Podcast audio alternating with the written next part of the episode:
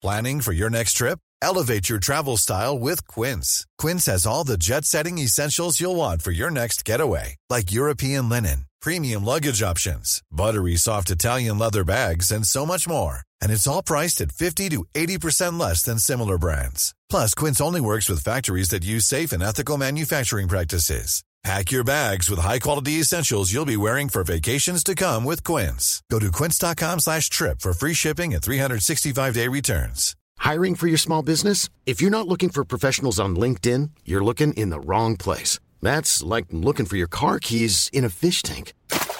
LinkedIn helps you hire professionals you can't find anywhere else, even those who aren't actively searching for a new job but might be open to the perfect role. In a given month, over 70% of LinkedIn users don't even visit other leading job sites. So start looking in the right place. With LinkedIn, you can hire professionals like a professional. Post your free job on linkedin.com slash people today. Millions of people have lost weight with personalized plans from Noom. Like Evan, who can't stand salads and still lost 50 pounds. Salads generally for most people are the easy button, right? For me, that wasn't an option. I never really was a salad guy. That's just not who I am. But Noom worked for me. Get your personalized plan today at Noom.com. Real Noom user compensated to provide their story. In four weeks, the typical Noom user can expect to lose one to two pounds per week. Individual results may vary.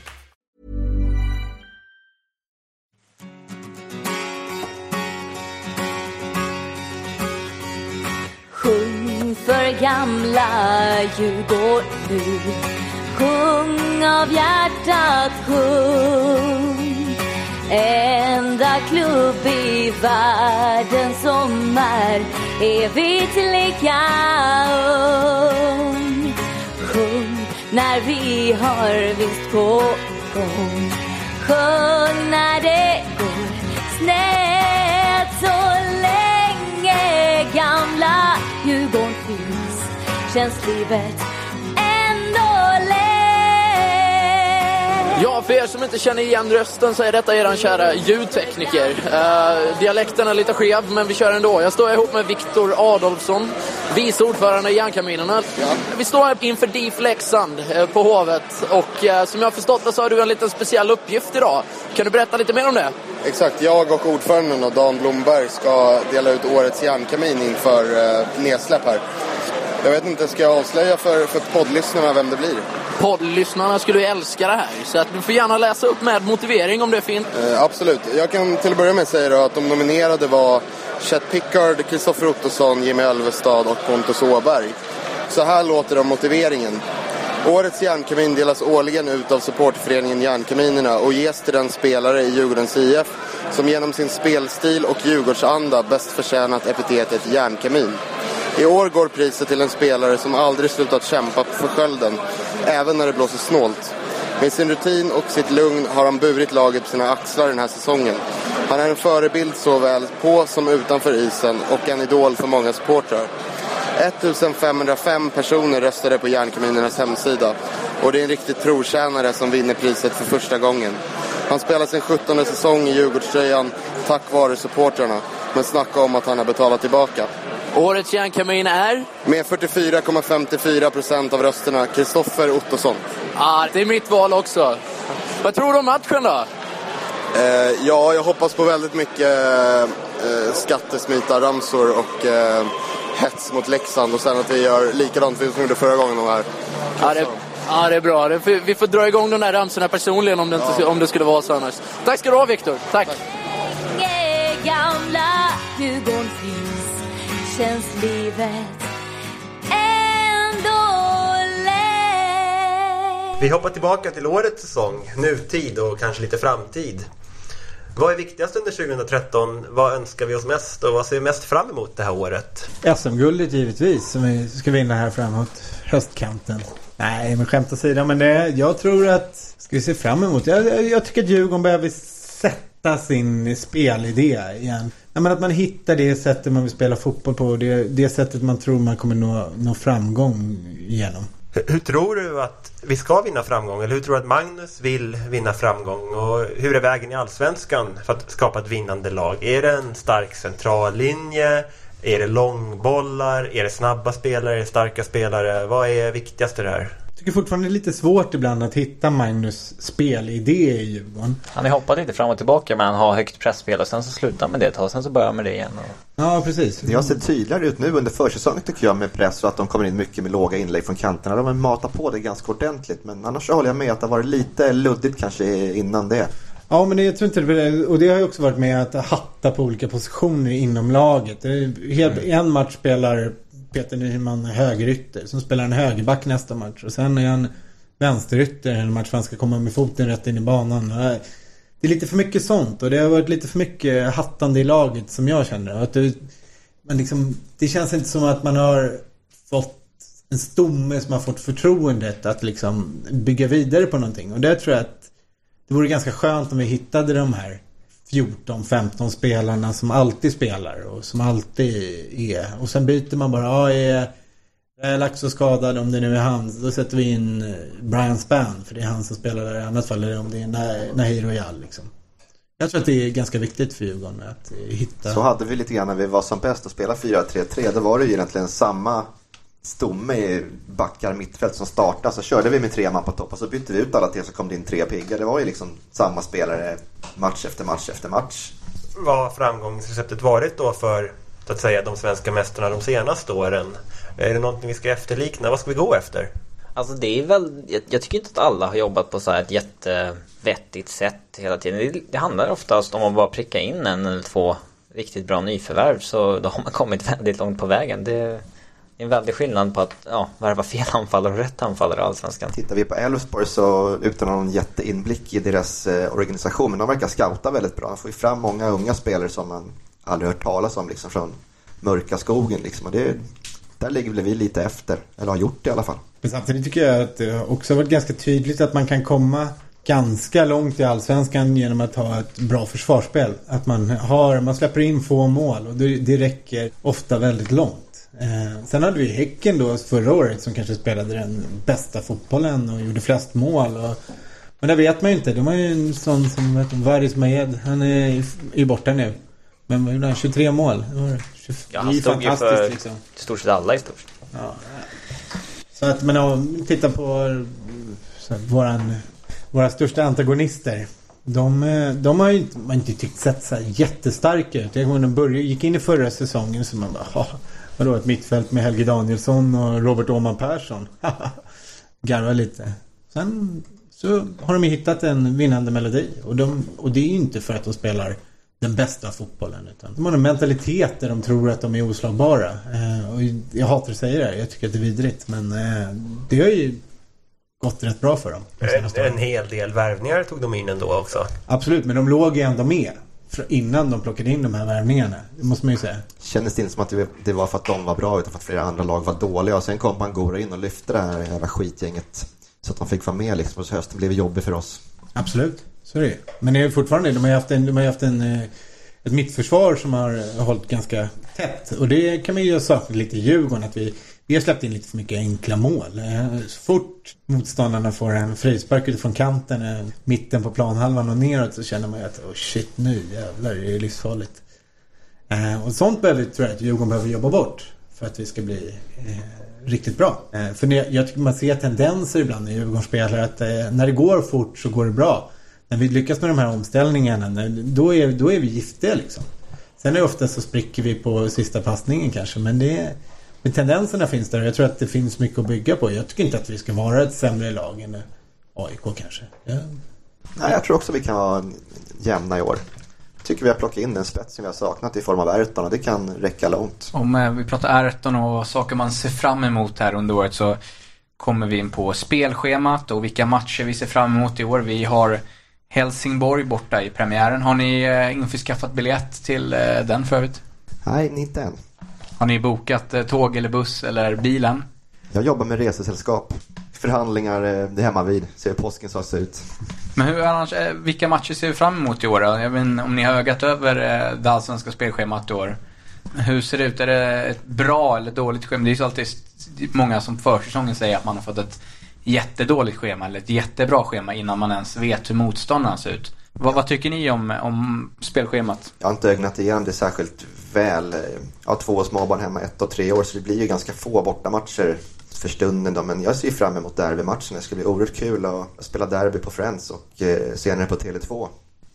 Så det är något att se fram emot. Och sen ser jag också fram emot då, kanske något kontroversiellt, sista matchen på Stadion. För alltså, Djurgården står vid en brytpunkt i år och vi har goda möjligheter att lyfta både på plan och utanför plan i och med flytten här. Nej, jag är inte heller den som eh, direkt när spelschemat kommer sitter och kolla vilka matcher det är på helger och vilka är när man kan åka och sådär. Det, det är inte riktigt min grej. Men jag, jag ser verkligen fram emot derbyna på nya arenorna. Hur kommer det funka? Eh, med allt runt omkring. Eh, sista matchen på Stadion är ju oundvikligt väldigt, väldigt stor. Och eh, sen så ser jag verkligen fram emot de första matcherna på Tele2 Arena där man där jag tror att det är väldigt, väldigt viktigt att vi får en bra start med kanske en två, tre vinster för att få lite medgångskänsla då när vi har flyttat och ska försöka fylla den där arenan så gott det går. Vi har ju ett eh, ganska lustigt spelschema om man tittar på det. De sex första matcherna. Då har vi tre bortamatcher som kanske är bland de svåraste i hela, på hela året. Vi har Häcken borta. Helsingborg borta först och sen har vi Häcken borta och så har vi... Vad är det mer? Elfsborg borta. Elfsborg borta, precis.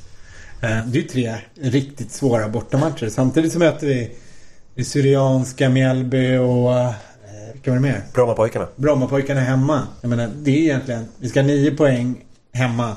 Men så har vi 12 efter sex matcher. Då är, kan man ju tycka att det är ganska bra. En bra start. Har vi nio så kan vi tycka att det är en okej start. Har vi sen färre än nio så är det ju kanske lite dåligt. Eh, Så det är, det är lite, det är en lite jobbig början tror jag för Djurgården. Men det är som vi pratade om lite tidigare. Jag tror att Djurgården behöver börja vinna de här matcherna. Framförallt på hemmaplan som vi ska vinna. Är det läge då för en sån här klassisk gå för seger på hemmaplan, kryss på bortaplan där? Att det är någon slags sån målsättning vi kanske ska ha? Målsättningen måste ju vara att vinna men jag tror att i, i grunden på bortaplan så är det ju nog viktigt att freda mål från påhälsning första, första halvlek och sen successivt lyfta upp spelet. Och med ett bra försvar så kan man ju spela så. Och vad som är hemma och bortaplan, det tycker jag att man gör i fotboll generellt för mycket. Det, det är egentligen 11 mot 11 och allt som oftast lika stor plan också, men det beror- beror lite på vart man spelar. Men det, det bör inte vara så stor skillnad. Och på allsvensk nivå så skiljer det inte så mycket mellan lagen att man, det är inte, vi är inte ett lag långt ner i Spanien som åker till Barcelona och ska spela en bortamatch liksom. Det, vi, vi glider lite in här på, på egentligen nästa punkt med eh, ny arena, spelschema och du pratade lite om planer.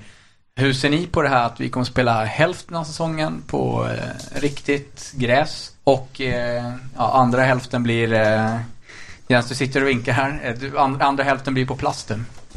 Ja, jag tycker det är totalt värdelöst. Eh, jag förstår inte tanken. Eller jo, jag kan förstå tanken. Men jag tycker att det finns flera anledningar. Vad händer om vi har vunnit eh, sju raka på stadion? Så ska vi byta arena, byta underlag. Jag menar, det är inte... Ur ett sportsligt perspektiv, nej, det är inte bra. Eh, ur ett ekonomiskt perspektiv kanske bra. Eh, ur ett supporterperspektiv totalt jävla värdelöst. Om jag, om jag får säga vad jag tycker. Hade jag fått bestämma så hade vi ju spelat ut hela 2013 på Stockholms stadion. Det finns ingenting att, att liksom tveka om där, tycker jag. Men eh, det finns ju andra som tycker annorlunda. Men jag tycker att det, som, är- som en fotbollssupporter och som med en hemvist som man har haft så länge och, och med vad stadion betyder för så många. Eh, så tycker jag att det hade varit ärligare mot supportrarna att eh, spela ut 2013 på stadion. Sen kan man säga, vi har inget val. Vi måste flytta. Det finns Solna eller det finns Globen Johanneshov att välja mellan. Vi väljer givetvis då Globen Johanneshov. Eh, då hade vi som supporter kunnat på något sätt liksom, ja men gå rakryggade och säga så här, men vi hade ingenting att välja på. Vi var tvungna att flytta, vi fick inte spela kvar på Stockholms stadion. Vi valde, och då kan man säga till Bajarna, ja vi valde er, ni vi hatar inte er lika mycket som eh, AIK. Och till Gnagarna kan man säga, nej men fan, tror du vi skulle spela med er eller?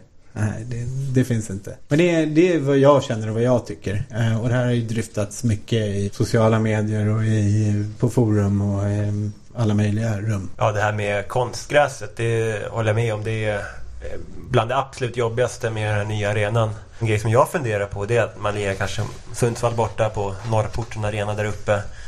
Det spelet, det liknar ganska mycket naturgräs kan jag tycka. Bollen går ganska snabbt, den studsar eh, som den gör på en gräsplan. Det är min känsla i alla fall. Och så jämför man med en match Kopparvallen mot Åtvidaberg. Och där är det som att de spelar futsal mot varandra. Bollen rör sig knappt, den bromsas upp på varje passning. Och då tänker jag bara, oj, är det här man ska stå ut med nu för all framtid på Stockholmsarenan? Men är det så? Är konstgräsplanerna så olika sinsemellan? Har ni någon insikt om detta? Många spelare säger att bollarna på olika arenor är väldigt eh, olika också. Alltså frisparksskyttar har sagt det, som Sebastian Larsson. Där i Premier League så har de alltid samma boll på samma arenor och bollarna beter sig olika. Men när han var nere i Championship och spelade ett år med Birmingham, där hade de en boll som inte alls passade honom. Så han satte inte en frispark på hela säsongen. Och i Allsvenskan då, om man är på olika arenor, så är det olika bollar på olika arenor. Det, det ger eh, det är ungefär samma sak som att gräset beter sig annorlunda på olika arenor. Det, det gynnar inte riktigt eh, kvaliteten på sporten. Ja, det blir väl så. De spelar ju med eh, ja, oftast tröj och materialleverantören. Har de det märkta på bollen också. Så Djurgården spelar med Adidas och sen är det några som kör med Umbro och så vidare. Select då? Är det ute? Det finns säkert kvar. Bayern kör nog Select och Sport-Johan.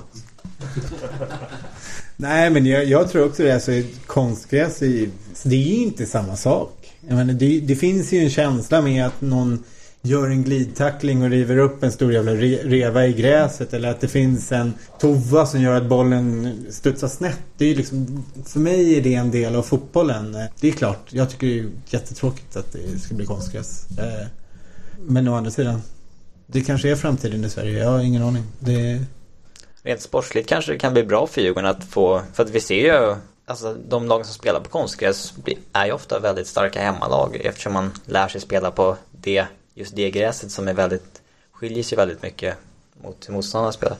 Jo, men å andra sidan om det blir en majoritet av lagen som spelar på konstgräs så blir det ju en fördel att spela på naturgräs då.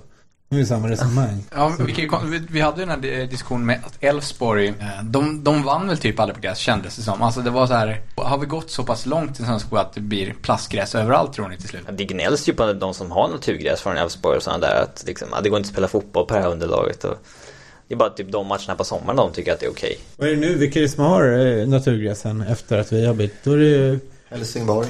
ja, Malmö. Solna. Göteborg vet jag inte. Det verkar mest vara lera där nere. Men Mjällby kanske har?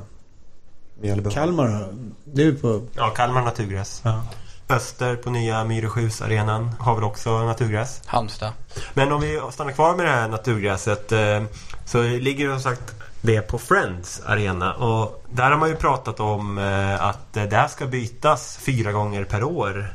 Och nu har Friends varit igång här i tre, fyra månader. Då borde de redan haft ett gräsbyte. Finns det någon ekonomi i detta? Hur ska man ha råd med detta? Tror ni inte det blir konstgräs så här snart också? Jag vet inte, jag tror inte att de, de kan ha ett landslag som ska spela på konstgräs helt enkelt. Det, det hade ju varit pinsamt för, för svensk fotboll tror jag. Jag tror inte förbundet ser sådana problem. Det är bara att dela ut lite böter så får man in pengar till gräsbyte. Liksom. Det finns ju liksom inga, inga gränser för vad man kan fakturera klubbarna. Man, man kan ju till och med få böter för att man har klippt gräset i, vad var det, cirkel... Var det inte Djurgården, var det, var det cirkelmönstret? Precis, för linjedomaren eh, hade svårare med offsiden då. Ja men själva grejen är ju att det är inte Djurgården som klipper gräset, de hyr bara. Så att- Men man kan, man kan ju ge böt- böter för allt om man vill.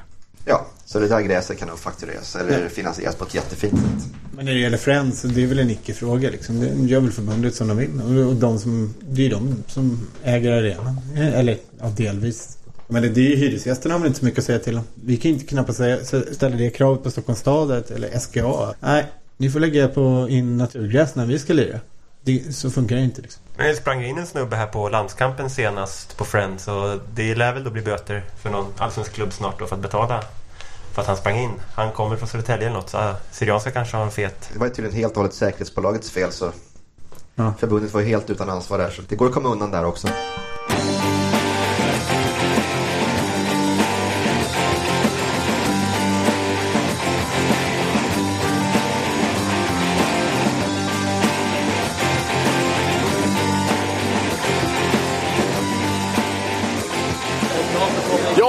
Ljudtekniker här igen. Står här i klackborgen på Hovet. Ihop med tre stycken djurgårdare. Vad heter du? Jag heter Jakob. Du har följt DIF länge antar jag? Ja, det tycker jag ser gammal ut. Ja, jag, Nej, det var inte så jag jag, jag har följt dem sedan eh, 80-talet. Vad tror du om kvällens match? Eh, jag tror och hoppas att vi vinner och att eh, Västerås tar högst två poäng. Det vore ju jävligt smarrigt ju. Uh, vem har vi här då? Här har vi Mattias. Är det inte så att man börjar utveckla ett litet hat mot den här jävla klubben, eller? Vad säger du? Alltså Leksand är ju en interklubb. Jag kommer ihåg 83 när jag var uppe och eh, spöade leksingar. Det är ju det är ett kärt minne, så att, eh, det är väl det man faller tillbaks på idag. Du har något liknande minne här. Va, vad heter du förresten? Jag heter Rad.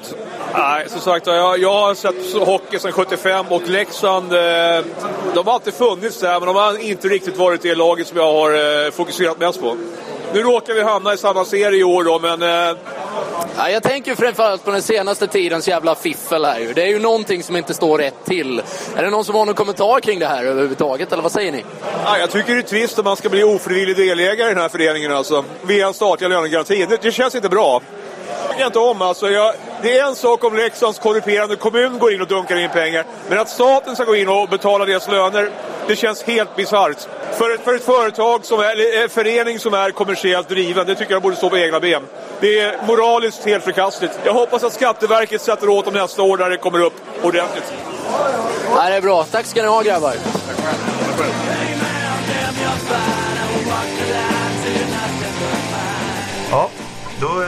ska vi gå vidare och prata om truppen nu. Och vi nämnde det tidigare, Erton kom i fjol och blev snabbt vår viktigaste spelare. Han gör mycket mål.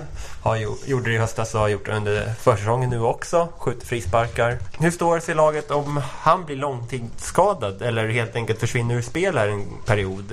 Är det nedflyttningskamp direkt då? Eller hur ser bredden på truppen ut?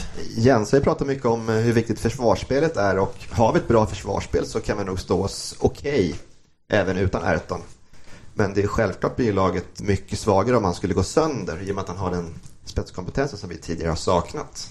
Han är ju oerhört viktig, framförallt för vår eh, lagdel anfall som eh, utan Ayrton inte håller hög klass. Med Ayrton har, är det ju ändå en helt okej, bra lagdel tycker jag. Just med målskyttet framförallt, för i år har vi ju sämre anfallsuppsättningar på länge och ytteruppsättning just när det gäller att sätta bollen i mål. Så vi, vi är väldigt beroende av Ayrtons målskytte framförallt. Nej men jag tror att om Ayrton går sönder då måste nog Magnus fundera på hur han ska formera laget. Jag tror inte vi kommer kunna spela med en eh, släpande anfallare som Ayrton gör om, om han om vi inte har Ayrton. Utan det är en position som är ganska klippt och skuren för honom.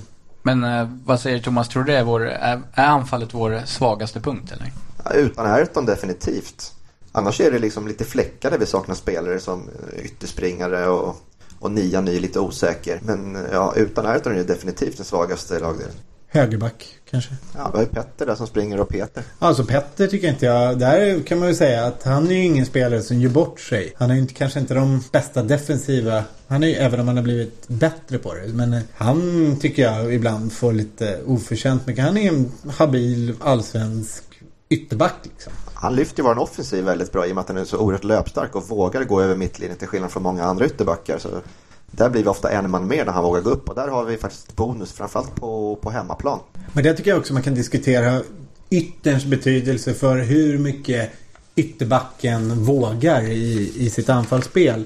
Jag kan säga, sen när man ser då, säger vad man vill om Sebastian Rajalaxo, men det, den ytterbacken som har spelat bakom honom har i alla fall kunnat räkna med att han har 100% i backup när det gäller försvarsarbetet. Och kan våga släppa loss lite. Nu var ju Andreas Dahlén, han vågade aldrig släppa loss egentligen liksom så här, i offensiven. Men, men om det är Petter till exempel så vet han att för att han har Sebastian som, som tar jobbet hem hela tiden. Eh, när Brian Spann och, och Jall spelar så är det ju lite lite, mm, ja sådär kan man väl säga, just det defensiva jobbet. Alltså jag tror, det är svårare att spela ytterback bakom en utav dem än vad det är att spela ytterback bakom Sebastian Röjlaxo. Petter Nyman är ju, ja han är ju inte som Röjlaxo liksom, men han är ju li, kanske lite bättre än vad Ojal och Spani. Eh, så det tror jag, jag tycker inte att Ny, Petter Nyman är en eh, bra lösning på högerbacken. Jag tycker att vi behöver honom högre upp i banan. Jag håller verkligen med. Han är ju vår absolut bästa ytter förmodligen en av de bättre i Allsvenskan till och med skulle jag säga. Men det vi har sett av han som högerback är ju högst mediokert och står våld mellan Petter eller Nyman som högerback så väljer jag Petter Gustafsson alla dagar i veckan. Petter har ändå gått bäst på vänsterbacken vilket är lite udda eftersom han är högerfotad och den platsen lär ju vara vikt åt Arvidsson den här säsongen så det blir Petter på höger i så fall. Och det har inte jag någonting emot. Jag gillar Petter men som sagt han har ju sina brister men med med god hjälp av mittfältaren så är han en helt fullgott alternativ. Men att han har gått bäst på vänsterbacken kan ju bero på att han har spelat bakom Sebastian Relax. Det har du rätt i. Ja, men vi, vi pratar om eh, våra starka och svaga sidor. Så kommer vi in på vem, vem vi tror, att, vilken panelen följa. Vilken spelare tror ni blir eh, viktigast då om vi inte då pratar om Ayrton som jag har tagit upp ett par gånger här? Andreas Johansson, helt klart. Har vi tur så blir han eh, Stefan Rehn 2000 som kommer in och Ta tag i det här och blir den eh, nyckelspelare i laget både på och utanför banan. Eh, jag tror också att eh, Andreas Johansson blir extremt viktig för oss. För att han måste ersätta Daniel Sjölund på ett riktigt bra sätt. Ehm, för Daniel Sjölund har varit en av våra bästa spelare i flera säsonger. Han har verkligen fått oförtjänt mycket kritik. Han har spelat fram till flest mål i Djurgården varje säsong nästan de senaste 5-6 åren. Och jag tycker inte man ska underskatta hans betydelse och att han verkligen måste ersättas på ett bra sätt. Men när vi talar Andreas Johansson så har han ju varit lite anonym under försäsongen och inte spelat så många matcher. Vad händer där egentligen? Är han skadad? Eh, kommer han in stark och frisk snart igen? Har ni någon insyn? Eh, ja, jag fick eh, svar på den frågan på vägen hit faktiskt och han har bara citationstecken drabbats av svennebanan-influensa. Ingen skada alltså. Och kan förhoppningsvis, eller kanske till och med förmodligen spela då på onsdag mot Norrköping? Det fick jag inte svar på, men vi får ju hoppas det. Jag tror precis som Thomas och Robin säger att Andreas är en av de absolut viktigaste spelarna utöver Ayrton då. Eh, däremot så, så tycker jag att om man ska se lagbygget så är vi ju svaga på kanterna. Det är det. Jag ska inte säga att jag har toppkoll på Jesper Arvidsson. Eh, om han, förhoppningsvis är han ju strået vassare än vad Andreas Dahlén var. Eh, eller är. Så att vi har gjort ett bra byte där. Men Andreas spelar ju i Åtvidaberg nu. Eh, men annars känns det ju som att vi har ett lite överflöd av eh, mittbackar. Det vet jag inte riktigt hur han har tänkt ställa upp mm, Magnus Persson. Ja, nu har vi fyra som egentligen kan gå in och spela, känns det som.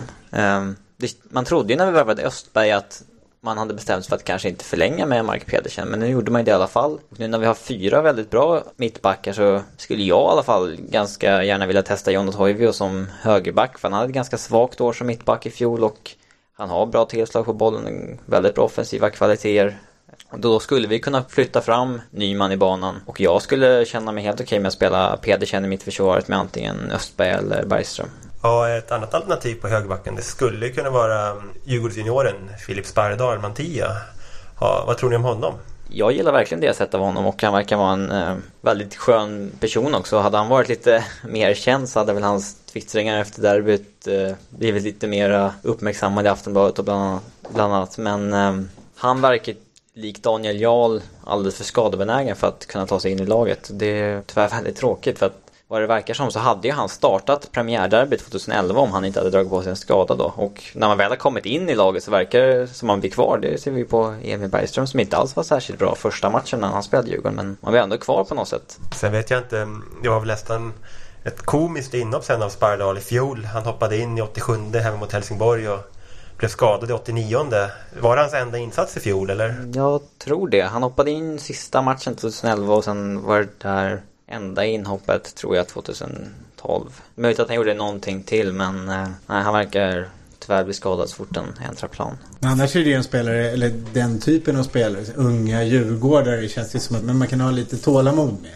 Man har så många olika spelare som har tagits in på olika positioner från när och fjärran. Men äh, han, jag ser gärna honom i truppen. Jag ser gärna att han, att han får chansen. Jag har sett Barrys för lite egentligen för att uttala mig. Men äh, det är ju jättekul om man lyckas. Men om vi pratar mittbackar igen så, så är det alltså två av de här fyra riktigt bra som kommer stå vid sidan.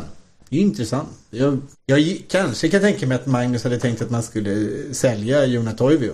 Äh, men det har inte blivit av. Och att det är därför vi idag har fyra backar. Det känns som att det blev lite fel också med Mark som jag gillar. Att de lovade honom kontrakt. Och så blev de inte av med Toivio. Och så spelade Bergström bra och Östberg kom hit. Då satt vi där med fyra. Så nu kan ju Magnus göra det lätt för sig genom att låna ut den egna produkten. Så brukar det funka i hockey för att få speltid och sen har Mark som backup och spela med Östberg och Toivio. Även om jag kanske helst ser att vi skulle sälja Toivio faktiskt.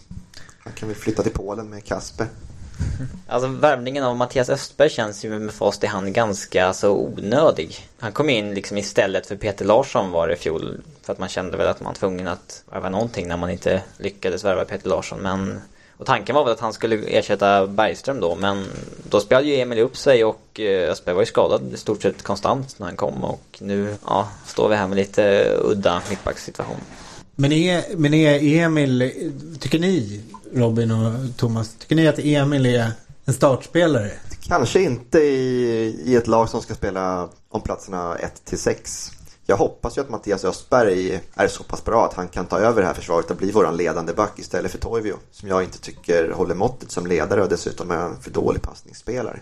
Jag, jag håller med om att Jonna Toivio hade en, en dipp i fjol. Ehm, jag gillade honom starkt när han kom för att han hade inte så höga förväntningar på sig och då överträffade han dem ganska bra till skillnad från Janne Lyski som kom in och skulle vara en, han skulle ju vara vår mittbacksgeneral så var det sagt från Djurgården och bredvid honom ville, ville man väl ha Pontus Segerström men lyckades inte värva honom. Så blev det Jonna Toivio som någon sorts tredje alternativ och då överträffade han förväntningarna när han var bättre än Lyski. Och vi hade ju inte på flera år då haft några bra mittbackar så att eh, 2009 hade vi ju året innan det alltså så hade vi ju Haginge, Magnusson, Dahlberg var nere och spelade någon match det var ju liksom Du får inte glömma vår gigant Tony Koivas då Ja och Marcus Johannesson som Prins Ja, det var väl 2010 där hon testade det mot, de kom på, nu lyckades ju det men jag, om jag skulle testa Prince som mittback en match då skulle jag inte välja matchen när vi mött Tobias Hysén på topp.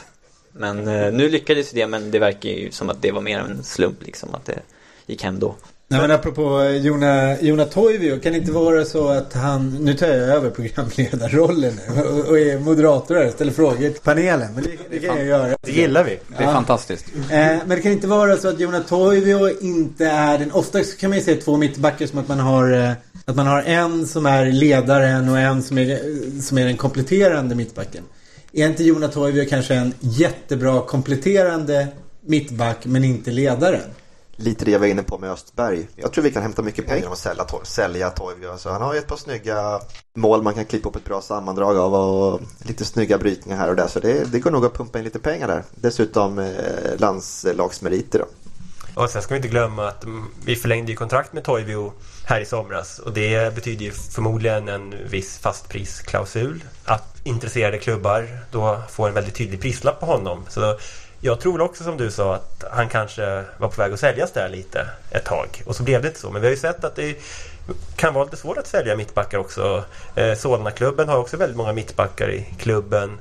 Kanske har tänkt att sälja av någon. Eh, Peter Larsson som vi nämnde tidigare. Han var ju aktuell för alla klubbar väldigt länge och det blev fortfarande i slutändan väldigt få klubbar som egentligen ville ha honom. Det verkar vara en trög transfermarknad för mittbackar. Det verkar dessutom ganska svårt att lyckas. Det är många mittbackar som har varit dominanta i allsvenskan som sen har gått sådär när de väl har kommit eh, utomlands. Bjärsmyr och vad heter han, Kalle Svensson och Bjärsmyr går väl hyfsat nu va? Eller? Han är tillbaka i Göteborg. Han är tillbaka i Göteborg. Han går ja, hyfsat i Göteborg. Ja, han går hyfsat i Göteborg. Ja, men det, det, det är inte alla som har lyckats. Alla mittbackar. Utan det är... Rasmus Bengtsson tog floppade ju dit han kom i Hertha Berlin va? Ja. Vad är han nu i? Holland. Holland. Oh. Twente.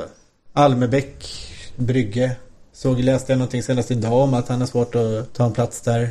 Klubbarna kanske inte drar sig lite för att värva skandinaviska mittbackar. Jag vet. Svenska mittbackar från Finland. Svenska mittbackar från Finland. Lite märkligt, det är ju den skolan vi har behärskat under alla åren. Att vi har fått fram bra försvarsspelare men... Vi har bytt skola nu. Vi har en man med halsduk i, som styr. Ska inte ha bra försvarsspel. Ska göra mycket mål. Spelare med bra shining. Precis, det är viktigare. Men eh, du nämnde Jens här, Emil Bergström tidigare och hur man ska ranka honom. Förutom att han är ja, egen produkt då och ett brinnande Djurgårdshjärta. Men om jag säger så här då att uh, under hösten i fjol då när han då blev riktigt ordinarie i laget. Var inte han till och med vår bästa mittback under andra halvan av säsongen? Går det verkligen att peta Emil Bergström i nuläget? Och som sagt, Toivio dippade ju direkt efter att han skrev förlängde sitt kontrakt med ett år kändes det som. Och då klev Emil fram Samtidigt som Östberg blev skadad och jag tycker att Emil är riktigt bra men jag ser väl också att han om han inte ska spela mittback så kan han ersätta på det defensiva mittfältet. Jag skulle hellre sätta in honom där än Josef Kypsa. Men jag tycker inte om när vi sätter Emil som vänster eller högerback som någon sorts uh, nödlösning om vi har skador där. Då ger jag hellre den chansen till en sån som Spardal som är en högerback istället för att Bergström ska spela där. För jag tycker att han blir väldigt lätt rundad när han spelar ytterback. Vi får väl se om Östberg kan hålla sig frisk. Det är väl det som eh, är ganska avgörande. För att Mark är väl inte redo till premiären vad jag vet. Det går väl igång om en månad ungefär. Äh, nej men i dagsläget så är det väl, jag ser ingen skillnad, eller ingen anledning till att egentligen eh, ändra på Toivi och Bergström som det har sett ut. Mattias Östberg har väl inte visat någonting än så länge i Djurgården. Han fick ett rött kort häromdagen. Ja, precis. Nej, men, men Magnus vet väl det där bäst gissar jag. Han är väl han som ser dem dagligen. Och eh, jag kan tänka mig eftersom han löste eh, Mattias Östberg att han har en tanke att han ska vara ordinarie. Och då är det, då tror jag att det kommer bli Bergström som får flytta på sig. Men eh, hoppas jag att Bergström får spela.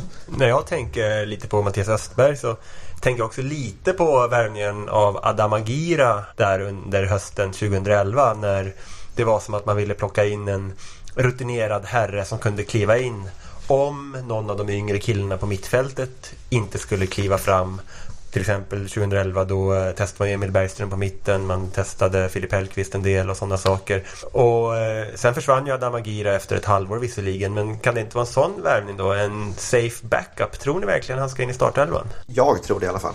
Häcken är så pass bra och han var väldigt duktig i Häcken som fick ett överflöd av mittbackar också. Så jag tror definitivt att han kan vara en startspelare i Djurgården. Och Emil har ju jättepotential att bli en eh, duktig spelare. Så det vore ju tråkigt också om det blev på bekostnad av en egen DIF-produkt. Jo, precis. Och det är ju det. Man ska inte värva en 35-åring för att ersätta en 20-åring som är... Typ jämnbra liksom. Nej, det är ju det som känns lite konstigt. Men som sagt, vi har varit inne på det. det. Det var väl så. Man var väl lite osäker på både Mark och Jonas Toivios framtid och kanske ville plocka in honom. Sen är det, har vi tålamodet att eh, spela in unga spelare? Att de får ta den tiden de behöver att bli så pass bra som de kan bli? Eller ska vi köpa för Even when we're on a budget we still deserve nice things. Quince is a place to scoop up stunning high-end goods for 50 to 80% less than similar brands. They have buttery soft cashmere sweaters starting at $50, luxurious Italian leather bags, and so much more. Plus, Quince only works with factories that use safe, ethical, and responsible manufacturing. Get the high-end goods you'll love without the high price tag with Quince. Go to quince.com slash style for free shipping and 365-day returns. Burrow's furniture is built for the way you live. From ensuring easy assembly and disassembly to honoring highly requested new colors for their award-winning seating, they always have their customers in mind. Their modular seating is made out of durable materials to last and grow with you. And with Burrow, you always get fast, free shipping. Get up to 60% off during Burrow's Memorial Day sale at burrow.com slash ACAST. That's burrow.com slash ACAST. burrow.com slash ACAST. Millions of people have lost weight with personalized plans from Noom, like Evan, who can't stand salads and still lost 50 pounds.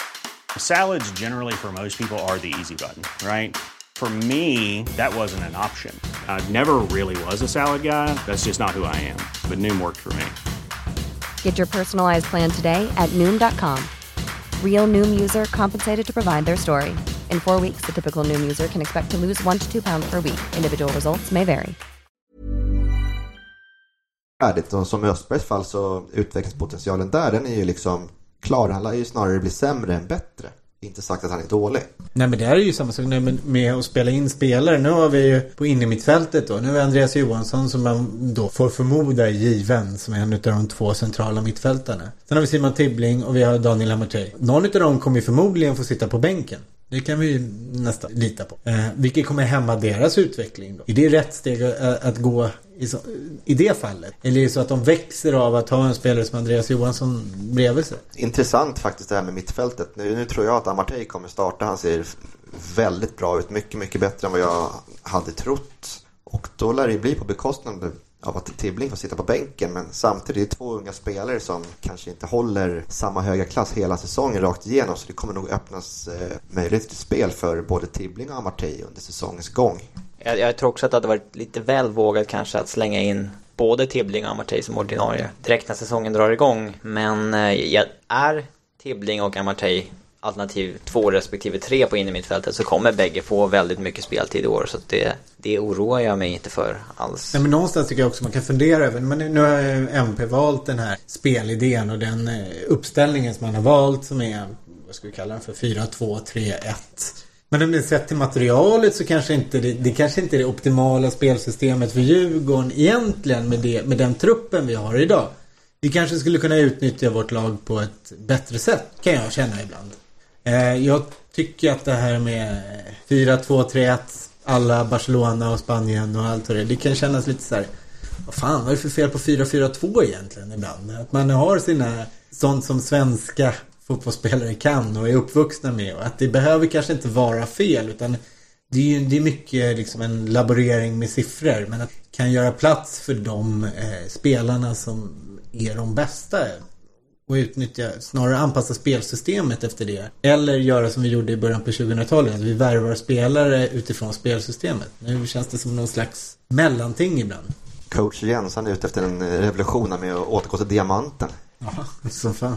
Kanske 4-4-2 mycket långbollar. Kanske skulle behöva en stor forward som en Micke Dahlberg-typ som spelar bredvid Ayrton. Han verkar ju väldigt intresserad av uh, Robin Simovic. Men han valde ju Helsingborg i slutändan. Och har blivit skadad. Alltså, det hade ju varit en target som skulle spela framför Ayrton förmodligen. Nu blir han väl tredje, fjärde val i Helsingborg istället och det lockade väl mer antar jag.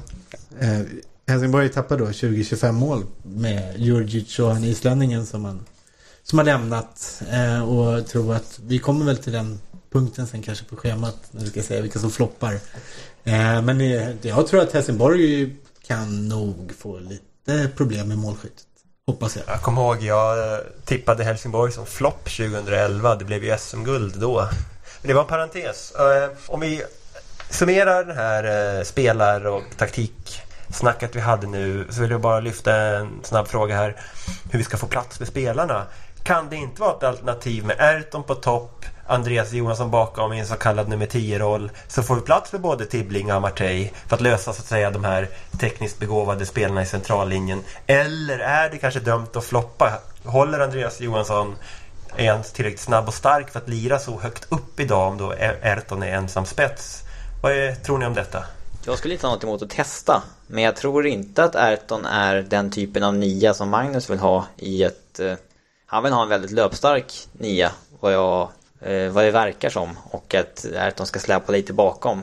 Man, man, samtidigt så vill man ju få plats med Tibbling, Amartey, Adde och Erton på planen samtidigt. Men eh, ja, det, det Kanske från Robin. Ja. Vad säger Jens? Ja, jag tror eh, att den idén inte behöver vara helt fel. Och jag tror dessutom att beroende lite på hur bra Daniel Amartey är.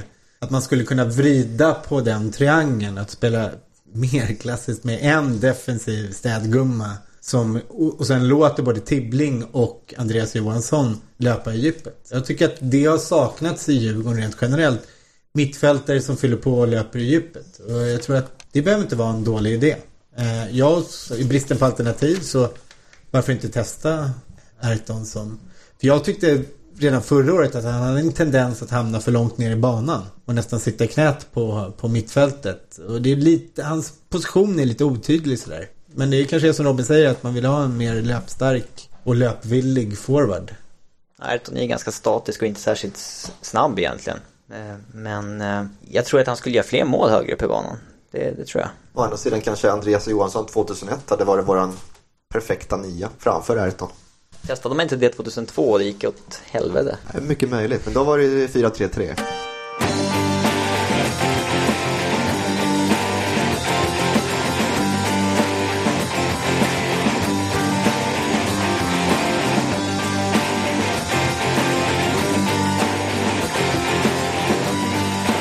Ja, DIF-podden är på hockey i Djurgården-Leksand onsdag 20 februari. Och just nu är det periodpaus. Vi befinner oss i Angelini-baren och dricker öl. Här bredvid står Extas. Vad tycker du om matchen så här långt? Ja, det är mycket intensiv eh, första period. Eh, kul att det är lite aggressivt. Det gäller mycket folk på läktarna och eh, en skön stämning helt enkelt. Kul att se. Innan matchen fick Kristoffer eh, Ottosson pris som årets järnkamin. Eh, vad tycker du om Otto? Ja, bra. Han förtjänar det här priset, absolut. Vad betyder ett fullsatt Hovet för dig? Ja, men det är jäkligt kul att se. Va? Man kommer ihåg innan liksom, uppryckningen som, som Djurgården Hockey tillsammans med Järnkaminerna gjorde Eh, innan de flyttade tillbaka till Hovet. Det var jäkligt tråkigt på Globen och sådär. Eh, och sen började vi de här eh, stora Jalkaminernas dag. Och eh, det är alltid jäkligt kul. Det, det går ju att skapa en väldigt tung atmosfär. Liksom. Bra tryck när det är inomhus och mycket tajtare arena och sådär än Globen. Var sitter du eller står du på Hovet? Nej, jag står alltid i klacken när jag är här. Det är givet. Det är samma sak i fotbollen. Man börjar bli äldre, men eh, det är klacken som gäller fortfarande. Alltså det är, man ska stå, sig i Djurgården. Det är, det är givet för mig i alla fall. Tack så mycket.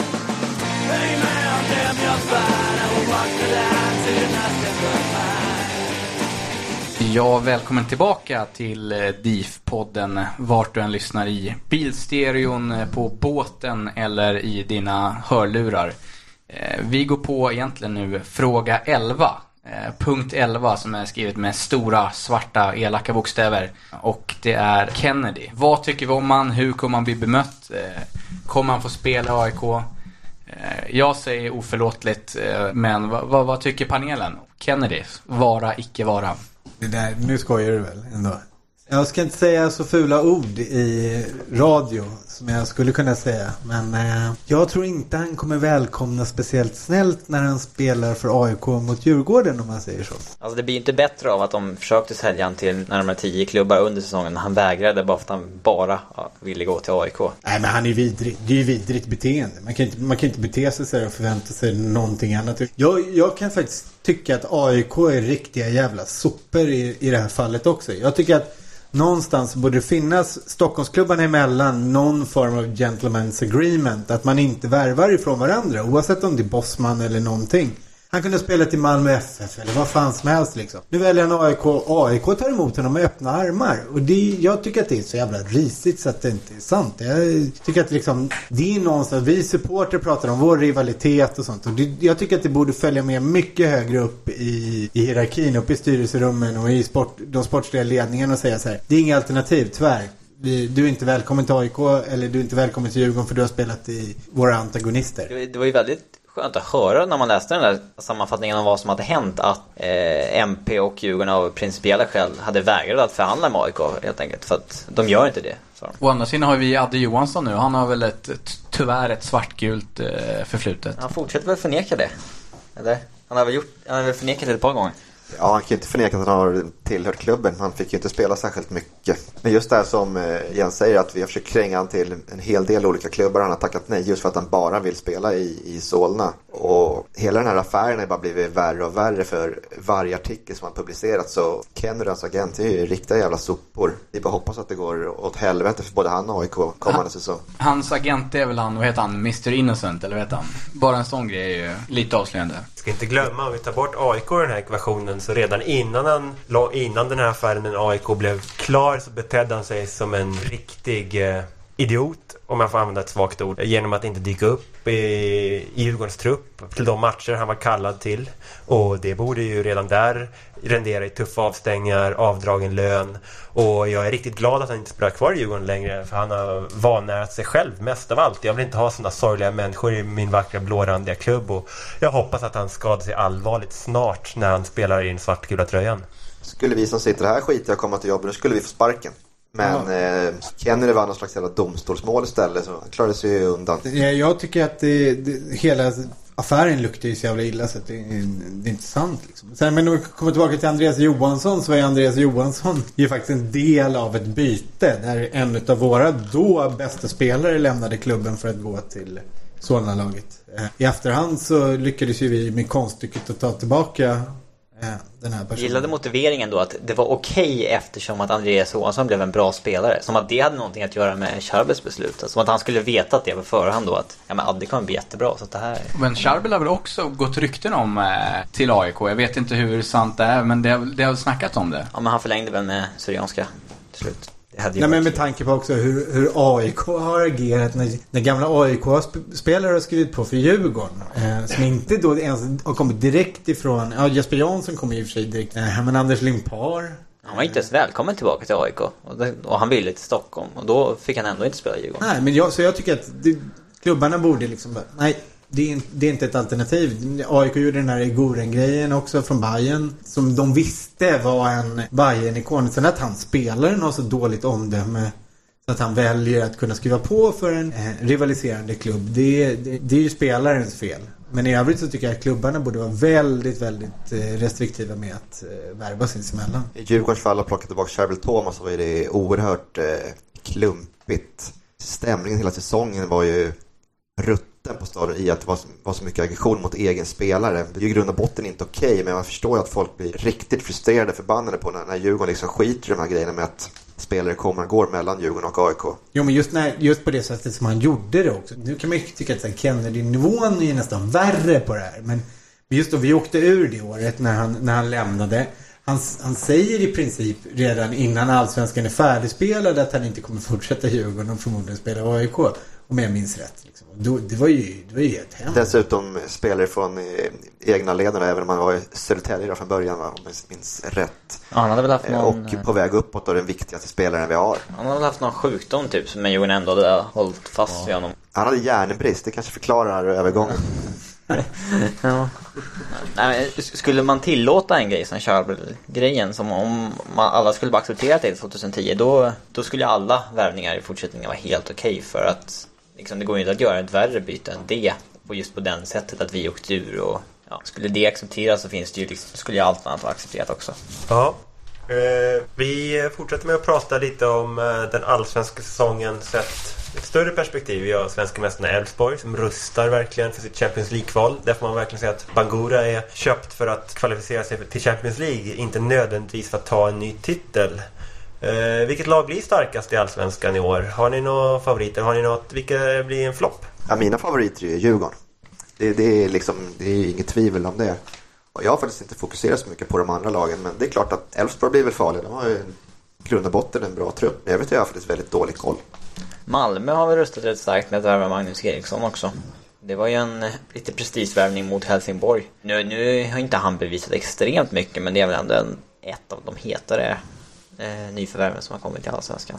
Men, Men när det gäller Magnus Eriksson så kan jag ju... ja, Jag kan ju bli lite irriterad på en sån spelare. När, när lämnade han? lämnade i somras och Ja, lämnade Åtvidaberg för eh, Belgien va? Så ger han det en halv säsong. Ah, men vi har bytt tränare. Det är ju så här, äh, äh. Och sen liksom, nej. Var flytta hem igen efter ett halvår. Fan, alla, det är tusentals spelare som brinner för att bli utlandsproffs för att kunna liksom bygga upp någon form av eh, kapital genom att spela utomlands och tjäna lite pengar och sånt där. Nej men jag får inte spela så jag flyttar hem igen. Nej, jag gillar Ah, inte det- sånt där. Jag är väldigt svårt för det. Jag tycker att går man ut så kan man i alla fall ge det ett år eller ett och ett halvt år. I alla fall jobba för att ta en plats i laget. Och inte bara flytta hem för att man inte får lira. Jag vet inte om jag skulle vilja ta emot en sån spelare. Och så mycket har han, precis som du säger, så mycket har han ju faktiskt inte visat. Efter en vår. Han är gnagare också. Ja, dessutom. Sen vet man inte det lönemässigt. Eh, Åtvidaberg pröjsar säkert en jävligt pissig allsvensk lön till honom. Men Malmö FF kanske kan mäta sig med den här belgiska medelmåttiga klubben också ekonomiskt. Men jag håller med om att det är lite är bäst. mesigt att vända hem efter så kort tid. Han ju bestämt redan efter typ 3-4 månader också att han skulle hem. Sen dröjde det väl 2-3 månader innan slutet öppnade här i januari och det blev klart. Men liksom när började säsongen där? Augusti. Och då var då han gick dit och nu, sen har han bestämt sig i oktober för att flytta hem. Vad hände med den där regeln att man inte fick representera fler än eh, två klubbar på ett och samma år? Det, var, det fanns väl någon regel som kom? Tre olika länder tror jag, så han är safe då för att han får gå tillbaka till Sverige. Jaha, det är kan vara någon sån grej. Men har inte silly season överlag i år varit väldigt lam? Vad beror det på?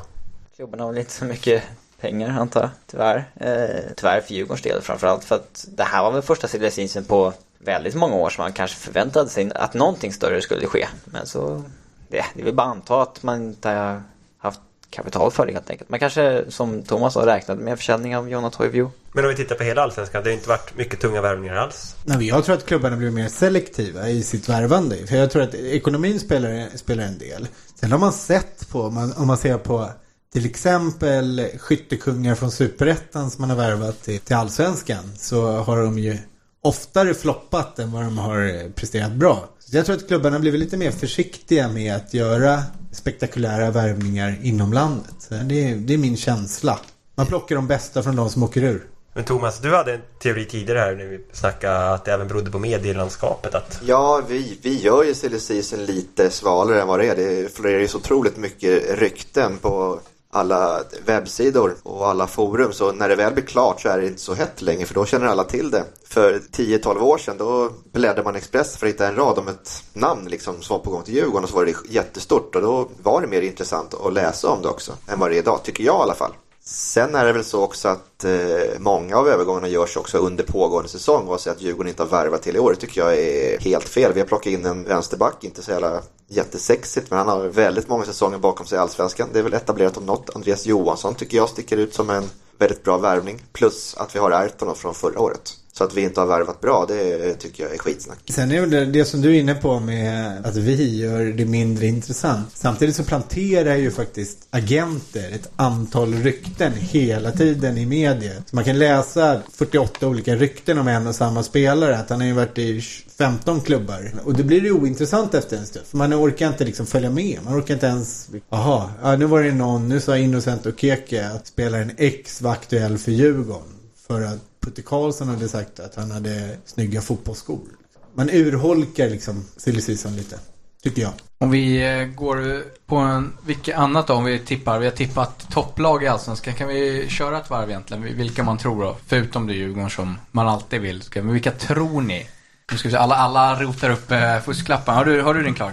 Elfsborg kommer givetvis jogga hem Allsvenskan. Som vanligt. Och vilka åker ur? Ska? Vilka som åker ur? Eh, Mjällby och Syrianska åker ur. Nej, men jag tror ju också att Elfsborg kommer med där uppe. Sen är det ganska jämnt bakom. Det finns ett gäng lag som är med där bakom. Sen vet jag inte Göteborg om de får ihop det i år om de är med där uppe. Men det finns ju en viss flopprisk där också. Hoppas jag att AIK floppar. Årets skräll kanske IFK Norrköping klättrar upp några placeringar. Inte för att de kommer vinna men Ja, jag har Norrköping som eh, ett av de lagen som tappar jämfört med eh, fjolåret. Ja, och jag har erkänt att jag inte har någon koll här. Men jag hoppas att lag som Syriansk åker ut och om Mjällby. Fruktansvärt tråkigt. Och, och jag ska hålla med Jens. Och igen, nu ska jag berätta varför. För att vi, det finns ju den här teorin. eh, Trelleborg kom femma. Året efter åkte de ur. Örebro kom femma. eh, Året efter det åkte de ur.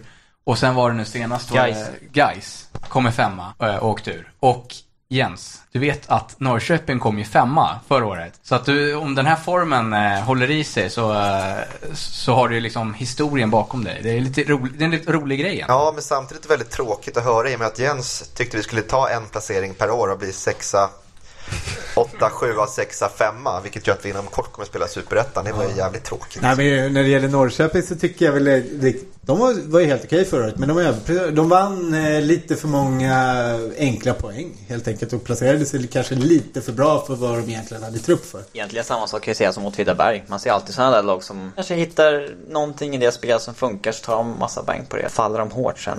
Men Robin, du har inte gissat, du har inte tippat eh, vilka vinner och vilka åker ur? Jag tror att Elfsborg vinner och jag tror att BP och ja, Syrianska åker ur kanske. Utan att ha tänkt efter särskilt noga men det, på rak arm skulle jag nog säga det. Ja, jag tror BP får det tufft. De har ju tappat några väldigt tunga spelare i deras... Pablo Pinos Arce betydde mycket för BP. Ludvig Augustinsson betydde mycket för BP. Nabil Bahoui. Och... De är sämre lag nu än i fjol Ja, nästan. och är, nu har de Andreas Haddad på topp då, som gör väl tre, fyra matcher innan han blir skadad. Eller sammanlagt hela säsongen. Så jag tror att BP får det tufft faktiskt. Eh, jag skulle gärna vilja se att BP ersatte Augustinsson med Jan Tauer. För jag tror att Jan Tauer letar efter en klubb och han vill gärna bo i Stockholm.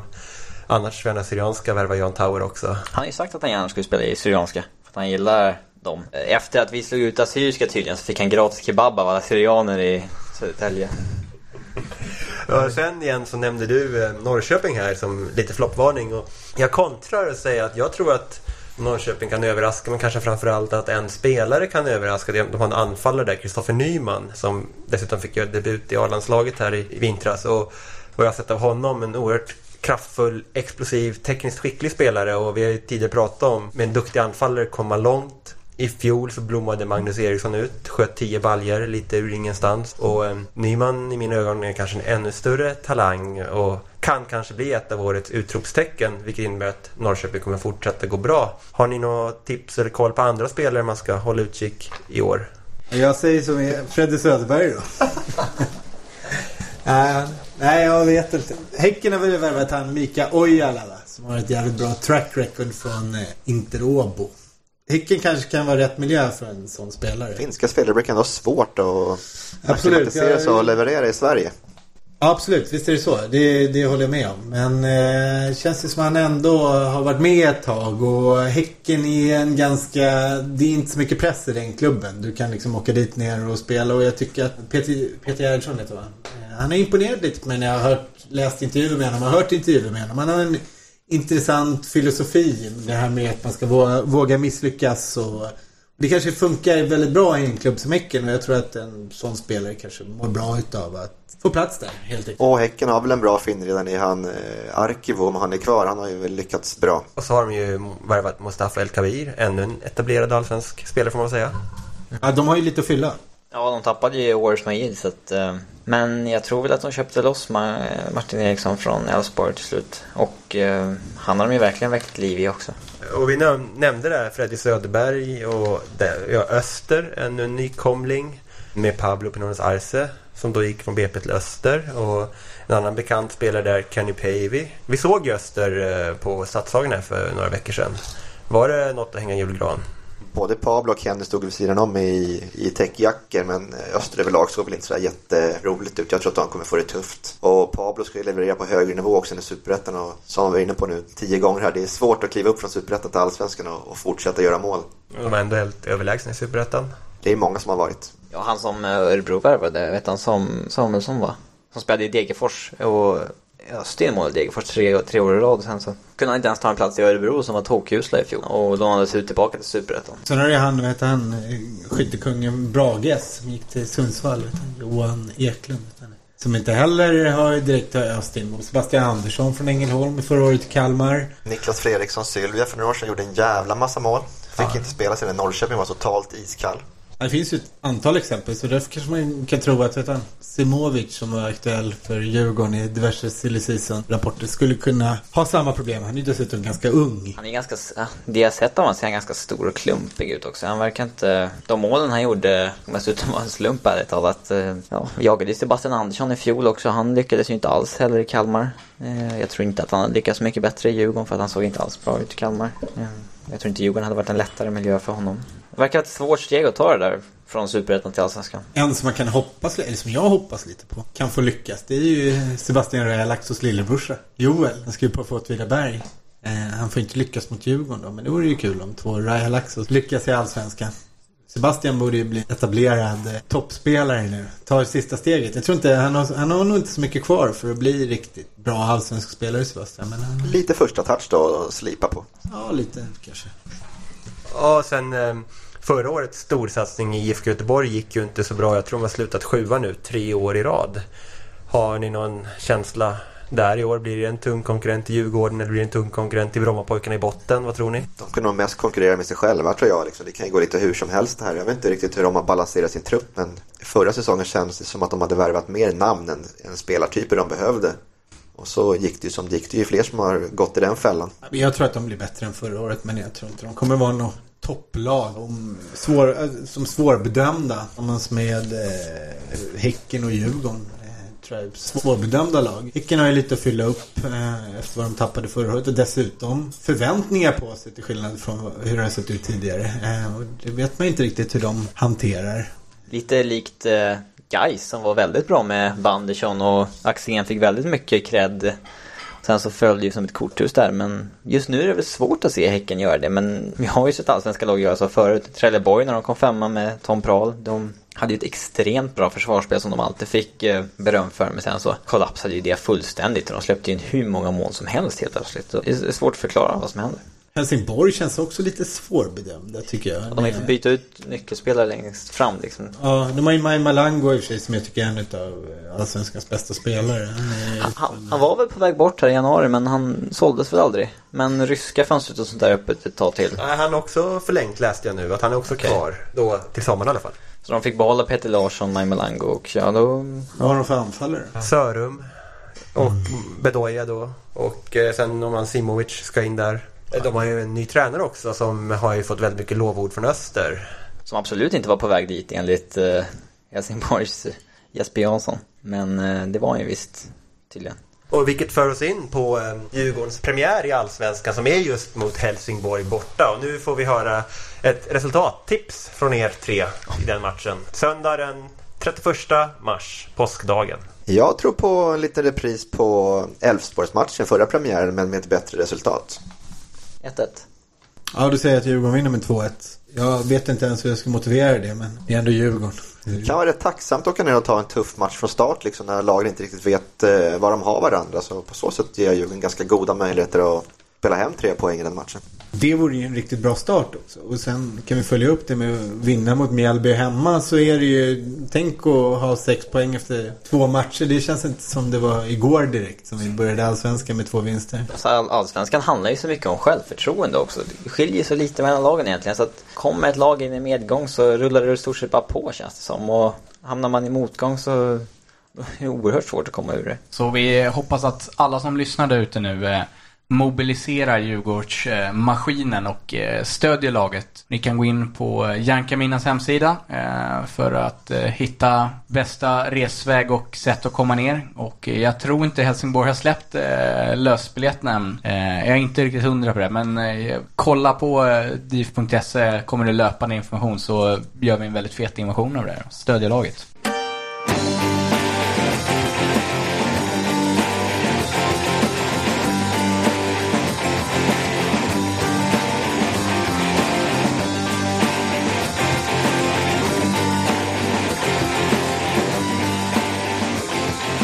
Intensiva, skapar ganska mycket.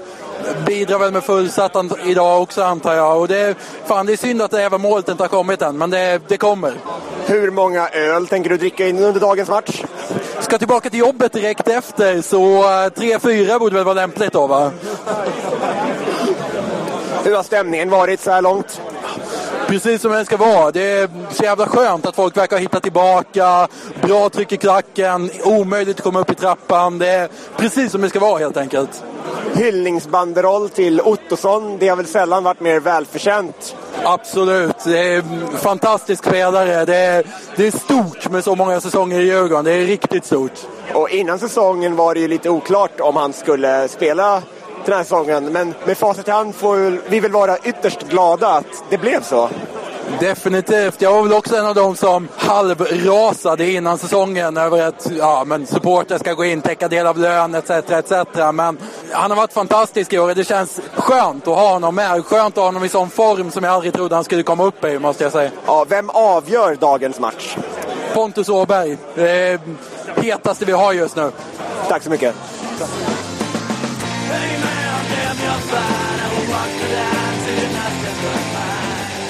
Vi har kommit till slutet av dagens podd och eh, dags för det stående inslaget Veckans känga. Och eh, vi undrar vad Robin har förberett för någonting. Jag har väl inga så här klockren men jag skulle bli väldigt besviken på Magnus Persson om han inte lyckas få in en anfallare före deadline. Så att, eh, lyckas han inte med det så får han min känga. Ja, jag... Eh, jag ska känga den moderna fotbollen för jag är så jävla less på den. Det är land, träningslandskampsveckor, det är ju bara för jävla tråkigt. Det händer ingenting i fotbollseuropa, Det är värdelöst. Man får se folk med klapper på Råsunda som klappar och fotar och vad fan allt de nu gör. Inte fan kollar de på fotboll i alla fall.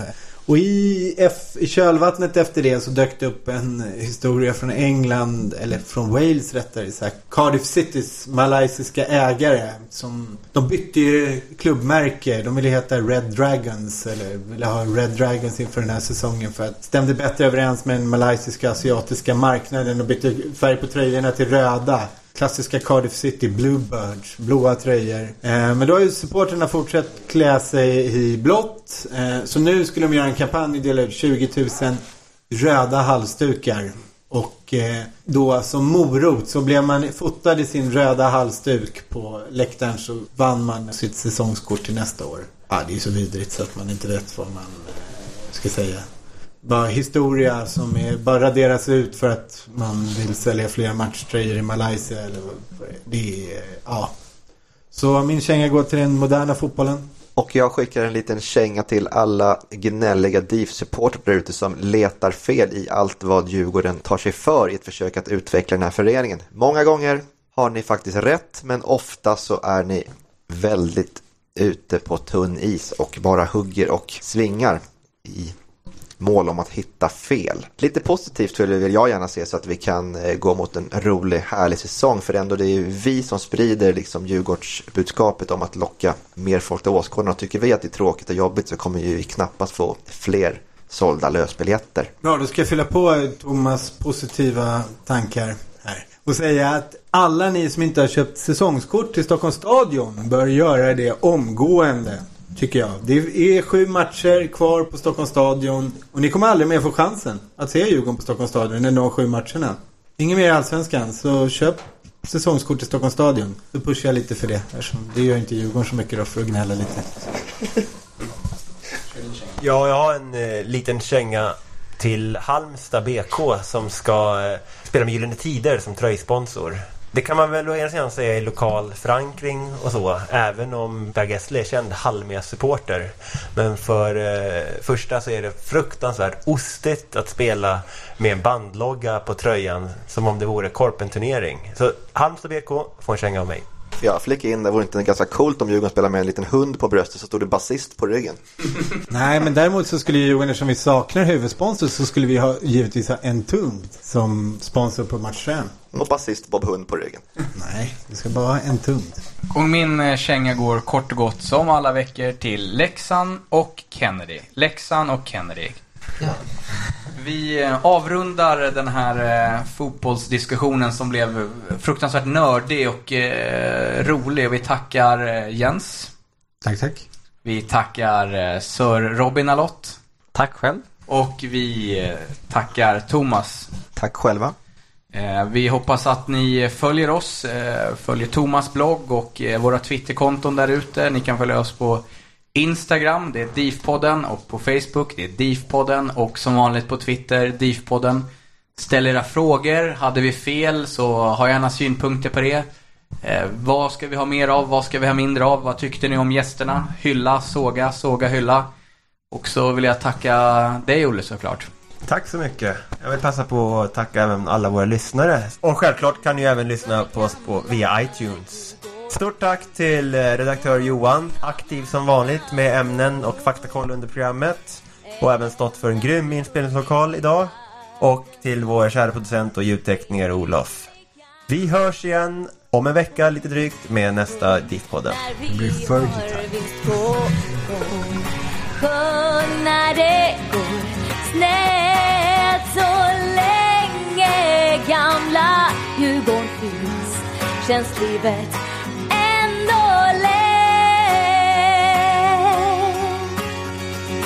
Sjung för gamla Djurgården nu. Sjung i ur och skur. Visa folk att blåa ränder, de går aldrig ur. Vem som helst kan sticka upp, men vi är nummer ett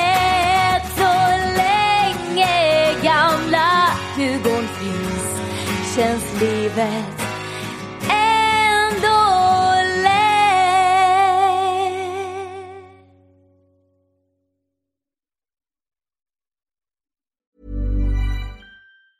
Normally, being a little extra might be a bit much, but not when it comes to healthcare. That's why United Healthcare's Health Protector Guard fixed indemnity insurance plans, underwritten by Golden Rule Insurance Company, supplement your primary plan so you manage out of pocket costs. Learn more at uh1.com. Hey, it's Paige DeSorbo from Giggly Squad. High quality fashion without the price tag. Say hello to Quince. I'm snagging high-end essentials like cozy cashmere sweaters, sleek leather jackets, fine jewelry, and so much more. With Quince being 50 to 80% less than similar brands. And they partner with factories that prioritize safe, ethical, and responsible manufacturing. I love that. Luxury quality within reach. Go to quince.com slash style to get free shipping and 365 day returns on your next order. Quince.com slash style.